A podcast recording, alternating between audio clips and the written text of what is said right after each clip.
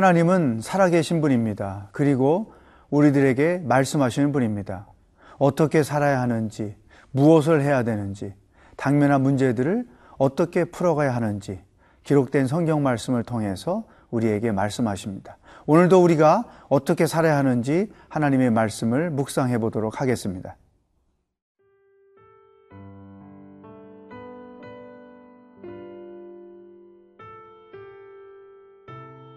나훔 3장 12절에서 19절 말씀입니다. 내 모든 산성은 무화과 나무의 처음 익은 열매가 흔들기만 하면 먹는 자의 입에 떨어짐과 같으리라. 내 가운데 장정들은 여인 같고 내 땅의 성문들은 내 원수 앞에 넓게 열리고 빗장들은 불에 타도다. 너는 물을 길어 에워싸일 것을 대비하며 너의 산성들을 견고하게 하며 지늘게 들어가서 흙을 밟아 벽돌 가마를 수리하라. 거기서 불이 너를 삼키며 칼이 너를 베기를 느치가 먹는 것 같이 하리라. 네가 느치같이 스스로 많게 할지어다. 네가 메뚜기같이 스스로 많게 할지어다. 네가 네 상인을 하늘의 별보다 많게 하였으나 느치가 날개를 펴서 날아감과 같고 네 방백은 메뚜기 같고 너의 장수들은 큰 메뚜기 떼가 추운 날에는 울타리에 깃들였다가 해가 뜨면 날아감과 같으니 그 있는 곳을 알 수 없도다. 아수르 왕이여, 네 목자가 자고 네 귀족은 누워 쉬며 네 백성은 산들에 흩어지나 그들을 모을 사람이 없도다. 네 상처는 고칠 수 없고 네 부상은 중하도다. 네 소식을 듣는 자가 다 너를 보고 손뼉을 치나니 이는 그들이 항상 내게 행패를 당하였음이 아니더냐 하시니라. 니누에는 하나의 거대한 산성이었습니다. 그 어떤 무기로도 무너뜨릴 수 없는 견고한 산성이었죠. 그런데 그 산성이 이렇게 변한다는 것입니다. 12절. 내 모든 산성은 무화과 나무에 처음 익은 열매가 흔들리기만 하면 먹는 자의 입에 떨어짐과 같으리라. 무화과 익은 게 흔들으면 떨어지듯이 산성이 형편없이 무너질 것이다 라고 하는 말씀이죠. 또 17절 내 방백은 메뚜기 같고 너의 장수들은 큰 메뚜기 떼가 추운 날에는 울타리에 깃들였다가 해가 뜨면 날아감과 같으니 그 있는 곳을 알 수 없도다. 방백 또 어, 군사의 장군들을 메뚜기로 비유한 것이죠. 그러니까 강했던 어, 사람들이 연약한 존재로 바뀌어질 것이다. 어, 하나님께서 이런 말씀을 주신 것은 니누의 운명이 이렇게 바뀔 것이다라는 것을 설명해 주신 것이죠. 어, 산성이란 피할 것입니다. 자기를 지켜주고 보호할 것인 것이죠. 그런데 그 산성이 이렇게 형편없이 무너짐으로써 니누에는 더 이상 피할 곳도 없고 지켜줄 곳도 없고 보호해 줄 것도 없다고 하는 것입니다. 사람이 그렇게 믿고 의지하던 것이 하루아침에 무너져 버리고 만다는 것이죠. 여러분, 사람은 누구나 자기 나름대로의 산성을 가지고 있어요. 믿고 보호받으려고 하고 또 어, 자기가 의지려, 의지하려고 하는 그런 산성이 있단 말이죠. 그런데 우리 그리스도인들에게 있어서 진정한 산성은 무엇인가를 오늘 하나님께서 말씀하시는 거죠. 니누에 보았지 않느냐? 사람이 만들고 사람이 의지하고 사람이 지키려고 했던 그 산성은 저렇게 형편없이 무너져 버리고 말 것이다. 우리의 참된 산성은 오직 하나님 한 분뿐이다. 오늘 니누에를 통해서 하나님이 우리들에게 그것을 말씀해 주고 있는 것이죠. 여러분, 하나님이 아닌 다른 우리가 의지하고 있는 산성은 위기 때에 우리를 지켜주는 게 아니고 우리와 함께 망해버리고 만다는 거예요. 이것을 우리 분명히 인식해야 돼요. 돈을 어, 산성으로 삼고 있는 사람들, 돈 문제가 생기죠. 그러면 나도 망하고 돈도 망한 건다는 거예요. 권력을 산성으로 삼고 있는 사람들 위기를 당할 때 권력도 망하고 나도 망한다는 거예요.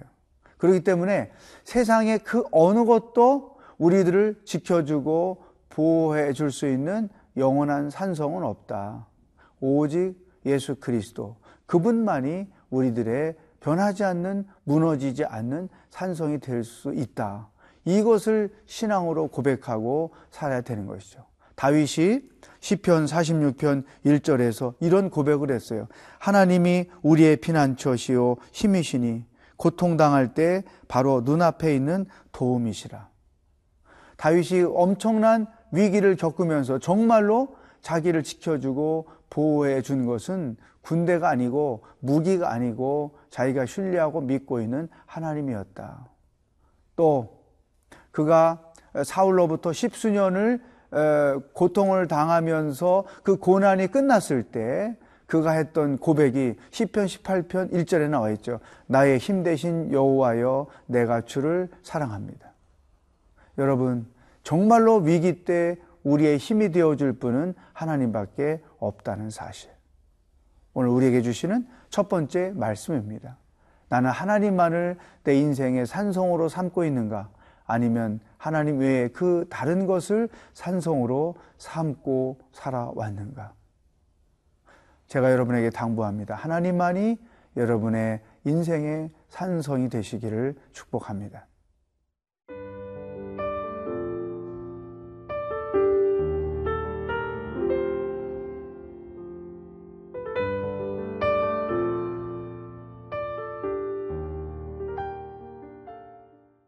아수르는 굉장히 강한 군대였습니다. 결국 이스라엘도 아수르에 의해서 초토화되고 말았죠. 그래서 이스라엘이 역사 속에서 그렇게 사라질 수밖에 없었던 것이죠. 그런데 그런 아수르에게 어떤 일이 벌어졌을까요? 18절, 19절. 아수르 왕이여, 내 목자가 자고 내 귀족은 누워쉬며 내 백성은 산들에 흩어지나 그들을 모을 사람이 없도다. 내 상처는 고칠 수 없고 내 부상은 중하도다. 내 소식을 듣는 자가 다 너를 보고 손뼉을 치나니 이는 그들이 항상 내게 행패를 당하였음이 아니더냐 하시니라. 여러분 아수르가 주변 국가들을 얼마나 괴롭혔고 얼마나 침략을 많이 했어요. 그러니까 아수르의 왕이 등장하면 주변 국가들이 벌벌 떨었던 것이죠. 그의 위엄, 그의 영광, 그의 포악함, 그의 군사적인 힘 그런 것 때문에 두려워 떨었던 거예요. 그런데 상황이 달라졌다는 것이죠. 이제는 19절에 그것을 잘 설명했어요. 너를 보고 손뼉을 친다. 아수리가 아수르가 망하는 것을 보고 사람들이 좋아서 손뼉을 친다. 힘이 있을 때는 두려워서 감히 어, 머리를 조아리며 어, 굽신거리 거렸지만 아수르가 멸망을 당하게 되니까 행패를 당했던 주변 나라들이 손뼉을 치며 아수르의 멸망을 기뻐하며 즐거워했다는 것이죠. 오늘 여기서 하나님께서 우리에게 두 번째 말씀을 주십니다. 우리가 고난을 당할 때, 우리가 인생을 마무리하게 될 때, 사람들이 나에게 어떤 박수를 쳐줄까? 잘 됐다. 비난의 박수? 내가 그럴 줄 알았어. 당신 같은 사람들은 역사 속에서 이렇게 비참하게 심판을 받고 죽임을 당해야 해. 하나님은 살아계시군? 뭐 이런 비난과 정죄의 의미로서 우리들에게 박수를 칠 것인가? 아니면 수고했습니다. 정말로 훌륭했습니다. 정말로 당신 때문에 우리가 행복했습니다. 당신의 그 수고의 열매로 오늘 우리가 이렇게 살게 되었습니다. 이와 같은 격려와 존경의 박수를 쳐 줄 것인가? 부모들은 자녀들로부터 이와 같은 감사와 존경의 박수를 받을 것인가? 아니면 비난과 상처의 박수를 받을 것인가? 직장에서 내가 은퇴를 할 때 동료들로부터 정말로 존경의 박수를 받고 떠날 것인가? 아니면 저런 사람은 마땅히 진작 그만뒀어야 되는데 어떻게 이렇게 정열을 채울 수 있었을까? 이와 같은 비난의 박수를 칠 것인가? 교회 공동체 안에서도 우리는 이런 부분을 생각할 필요가 있습니다. 두 종류의 박수 중에 어떤 박수를 나는 받으며 인생을 마무리할 것인가? 삶을 정리할 것인가? 아수르를 통해서 하나님이 우리에게 이와 같은 메시지를 주시는 것입니다. 사랑하는 여러분, 우리는 일상생활 속에서 어떤 관계에 있든지 사람들로부터 존경받을 사람으로 살아가야 되는 것이죠. 거래를 하든 사업을 하든 근무를 하든 공부를 하든 또 사람들과 어떤 관계 속에 있든 하다못해 순모임 안에서 함께 믿음 생활을 하든 어떤 곳에서나 어떤 모임에서나 어떤 환경에서나 어떤 관계 속에서 언제나 우리는 처신을 지혜롭게 잘해야 됩니다. 하나님을 사랑하는 마음으로 그들을 섬겨야 됩니다. 하나님의 은혜를 받은 만큼 사람들에게 그 은혜를 베풀며 살아야 되는 것이죠. 그럴 때, 그렇게 살다가 내가 고난을 당할 때 사람들이 나에게 격려와 존경과 축복의 박수, 박수를 쳐줄 거예요. 여러분, 우리가 그렇게 살아야 되지 않을까요? 내가 고난당했을 때 그럴 줄 알았다. 하나님의 심판을 받은 거야. 이런 식의 경멸의 박수를 받는다면 이보다 더 비참한 삶은 없을 것입니다. 사랑하는 여러분, 사람들에게도 존경받고 하나님께도 인정받는 인생을 살아가는 여러분의 하루가 되기를 축복합니다. 기도하겠습니다. 하나님, 오직 하나님만이 우리를 보호해 줄 수 있는 산성이요, 우리가 피할 수 있는 바위인 것을 고백합니다. 내가 고난당할 때 나와 함께 무너져 버릴 것을 믿고 의지하는 자가 되지 않게 해주시고, 오직 하나님만을 믿고 의지하며 인생을 살아가는 신앙인이 되도록 인도하여 주시옵소서. 예수님의 이름으로 기도하옵나이다. 아멘. 저 멀리 더 가까이 You.